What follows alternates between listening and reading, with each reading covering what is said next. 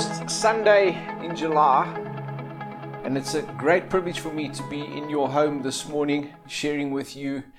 We've been doing this series, Life Lessons in Lockdown. I've certainly learned a number of life lessons this week in my life, in building my faith, and I trust you too have been challenged through this series we've been going through as we've been looking at this guy, Peter who's been teaching us some valuable life lessons. Today we're going to look at just another two life lessons from the book of Peter. You can open up your Bible with me to the book of 1 and 2 Peter. We're going to share together.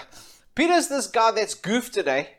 Uh, we read about him in John chapter 21. This oak, he wants to jump out the boat and go and walk across the water to Jesus. Instead of taking off his clothes, no, this oak puts on his clothes. We, we don't quite understand this comical oak. Uh, he's messed up, he's fallen many times just trying to find his identity in doing things for Jesus. He, he falls into the water. He falls into temptation. He, he falls asleep. And then he ends up picking up the sword, pulling that out, uh, thinking, I'm going to be the greatest. Jesus, I want to sit on your left. I want to sit on your right hand side. Falls many times. But at the end of it all, this guy learns how to stand firm. How come? Because he tapped into Jesus. He learned some valuable life lessons and ends up writing this book of 1 and 2 Peter for us. Rory, my mate, helped us just look at some texts from 1 and 2 Peter where, where he talks about standing and, and falling.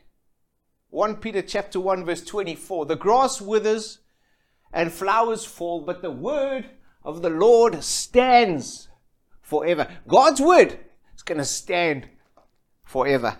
Chapter 2, verse 8 A stone that causes men to stumble, and a rock that makes them fall.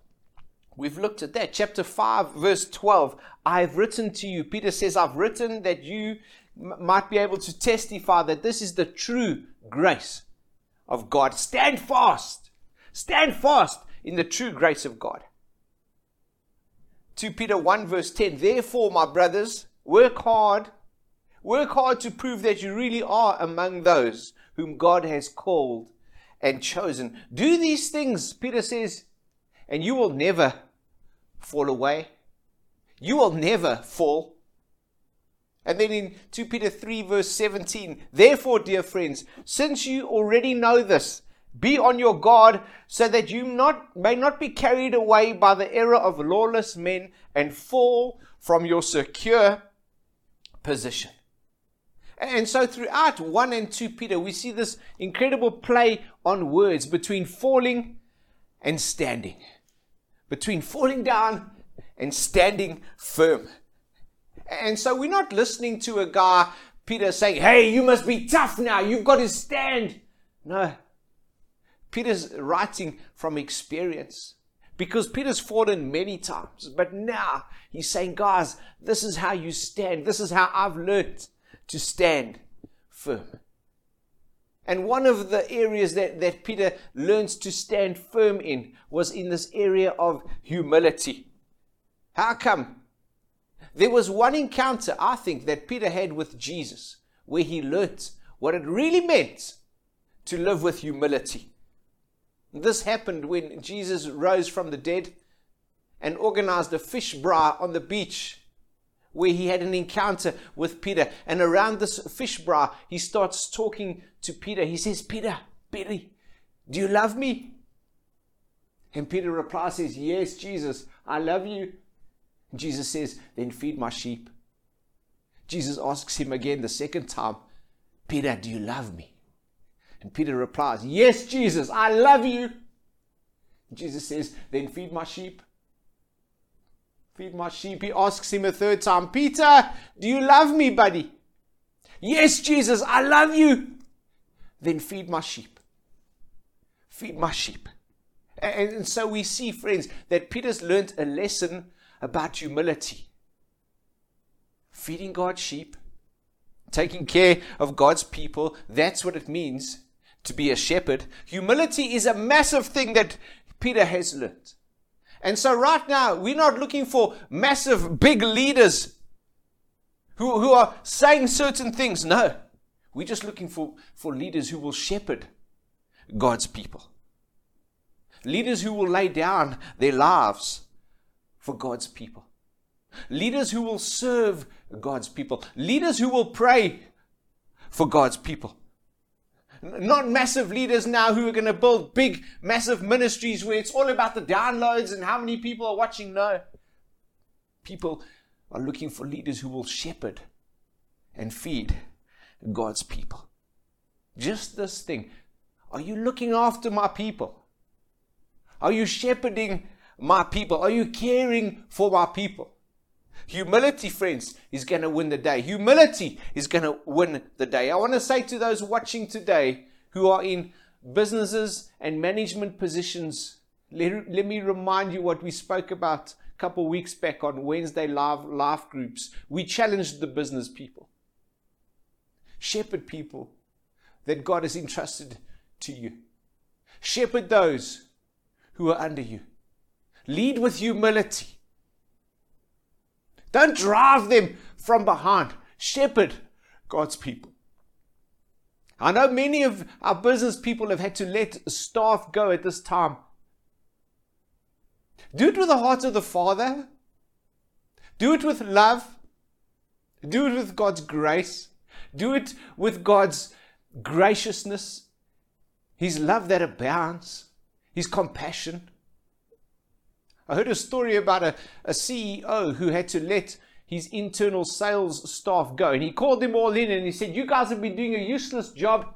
You're wasting the company's money. The, the, the reps on the road are doing your job in any case. Your hearts haven't been in it. Cheers. And then I heard about a director at Bidvest who had to let 400 staff go and how he called in every single one of them, had a personal meeting with every single one of them. Thought, wow, he's doing business with the heart of our Heavenly Father. He's gracious, he's humble in how he treats his staff. And, so we see this life lesson that Peter's learned about humility, serving people, praying for people, how to stand in humility. And then we move to the next life lesson that, that, Peter learns. We go to 2 Peter chapter 1. Let's read together there, friends. It says, To those who through the righteousness of our God have received a faith as precious as ours, grace and peace be to you in abundance through the knowledge of God. And it says, His divine power has given us everything we need for life and godliness. And through these, He has given us His very great and precious promises. For this reason, it says, for this reason, make every effort. I want to ask you, say every effort. For this reason, make every effort. Now, that word effort, friends, the Greek behind that word effort there is not works, okay? You've got to get that. It's effort under God's grace effort under God's promises. So Peter's saying here, because of God's grace, because of God's promises for you, make every effort to add to your faith the following. Goodness, knowledge, self control, perseverance, godliness, brotherly kindness, love. He ends with those two brotherly kindness, love. Peter's learned this life lesson, friends. It's all about brotherly kindness and love. How come? How come he's learned this lesson? If you have a look in your Bible, there's a little footnote there. It's referring to John chapter 13, verse 34. You know why? Because Peter remembered that decades ago he had an encounter, another encounter with Jesus that took place in John 13, verse 34. And he's reminding us, go and look at that. Let's see what he's reminding us about there. Because decades ago, Peter heard Jesus talking and saying to him the following at the Last Supper. This is what Jesus said to him years ago. Now I'm giving you a new commandment, guys. Love each other just as I have loved you. You should love each other. Your love for one another will prove to the world that you are my disciples. We've sang that song in Sunday school. By this will all men know that you are my disciples. If you have love one to another. Forgive my voice, guys, it's shocking. That's what he's remembering. Decades ago, he would have remembered. That's what Jesus said. But in that moment at the Last Supper, that went right over Peter's head. Because all Peter says is, Jesus, where are you going? I'm going to go with you. And he says to Jesus, I'm ready to die. I'll die for you. And Jesus replies and says, Peter, really? Really, my bud? You think you're ready to die for me? Before the rooster crows tomorrow morning, Peter, three times, bud. You're going to deny me. You're not nearly ready to die for me. But now, decades later, Peter's writing to us in 1 and 2 Peter. He's learned this life lesson now. He's learned now what Jesus was trying to teach him decades ago. He's saying to us, He's saying, guys, if you've decided to put your faith in Jesus Christ, the rock, and you've decided to live a life for Jesus, make these things part of your lifestyle goodness, knowledge, self control, make that part of your lifestyle, perseverance, godliness. He's saying, put that part of your lifestyle. And the final outcome, he says, the pinnacle, brotherly kindness, love. When I think of the business people that are in our church right now. I don't know what to say. It feels like they've got their backs up against the wall. It feels like the odds are stacked up completely against them and they're doing the best that they can. And I'm looking at them thinking, God, what, why, why? And the only thing that I can think of is that God is busy growing their faith. This text starts with our faith. That's where it starts, and it ends with brotherly kindness and love. I want to say to you, Freedom Church, I commend you as a church for the impact and for the role that you are playing in many, many families' lives in our church as you take your income and do EFTs into the bank account. Your finances are playing a massive role in many families in our church right now, not just in our, in our church, but in our city, in Benoni. And I want to commend you because we're moving from competition, where it's all about us, we're moving into community. I commend you, Freedom Church. The more we grow, the more we show brotherly love and kindness, the more Jesus, our King, is going to be glorified. This guy, Peter, he's reached the pinnacle in his life where he speaks about brotherly kindness and love. He, he's moved from a competitive guy into a community guy. You must remember, this oak was a fisherman, eh? Now, for those of you who, who know about fishing, fishing is a very competitive sport. Because you get up early, you find your, your secret places, you find your own secret ideas about catching and netting fish at a specific time. It's a very competitive sport. You don't tell anybody where you're going to be netting and, and, and your strategy for your fishing for the day, especially at a time like this in July on the KwaZulu Natal south coast because it's sardine fever. And this year, this July, they've had one of the most successful runs ever with those sardines. It's been incredible. One of my brother's friends, he's a a, a fisherman there, a commercial fisherman. So he doesn't just fish for fun. My brother's friend's name is Bobby Naidu. And just Wednesday, my brother got a WhatsApp video of, of what Bobby Naidu, his mate, had done on the south coast. It's an incredible video. I want you to watch what my brother's friend Bobby Naidu did on Wednesday. Have a look there. Amazing, eh? My brother's friend Bobby Naidu, 100 bucks a crate, eh? The whole day they were busy there with those fish in that net. Incredible story. But you know what? Peter, he was just like my brother's friend Bobby Naidu. He was just like that. He was competitive.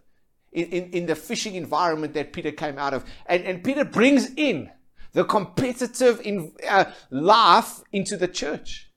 He, he does. We, we see where he's arguing with his mates, Peter, James, and John arguing, Jesus, I want to sit on your left. No, I want to sit on your right. This competitive environment comes into the church. And so, friends, we've got to get out of this competitive environment. We've got to stop living like that. We've got to start living in a community environment. I've got to make sure that you're doing okay. I've got to make sure that the widows and the young people are doing okay. Where we're not competing with each other. Where I'm not keeping my fishing secrets to myself. I'm not keeping my resources to myself. No, I'm sharing them with you. Because I realize that the minute we do that, there's much more of a chance of us coming through this trial on the winning side where we're able to stand. Brotherly kindness and love. How do we do that? By praying for each other, by sharing our resources with each other, so that the pinnacle of our faith can rise and rise and rise.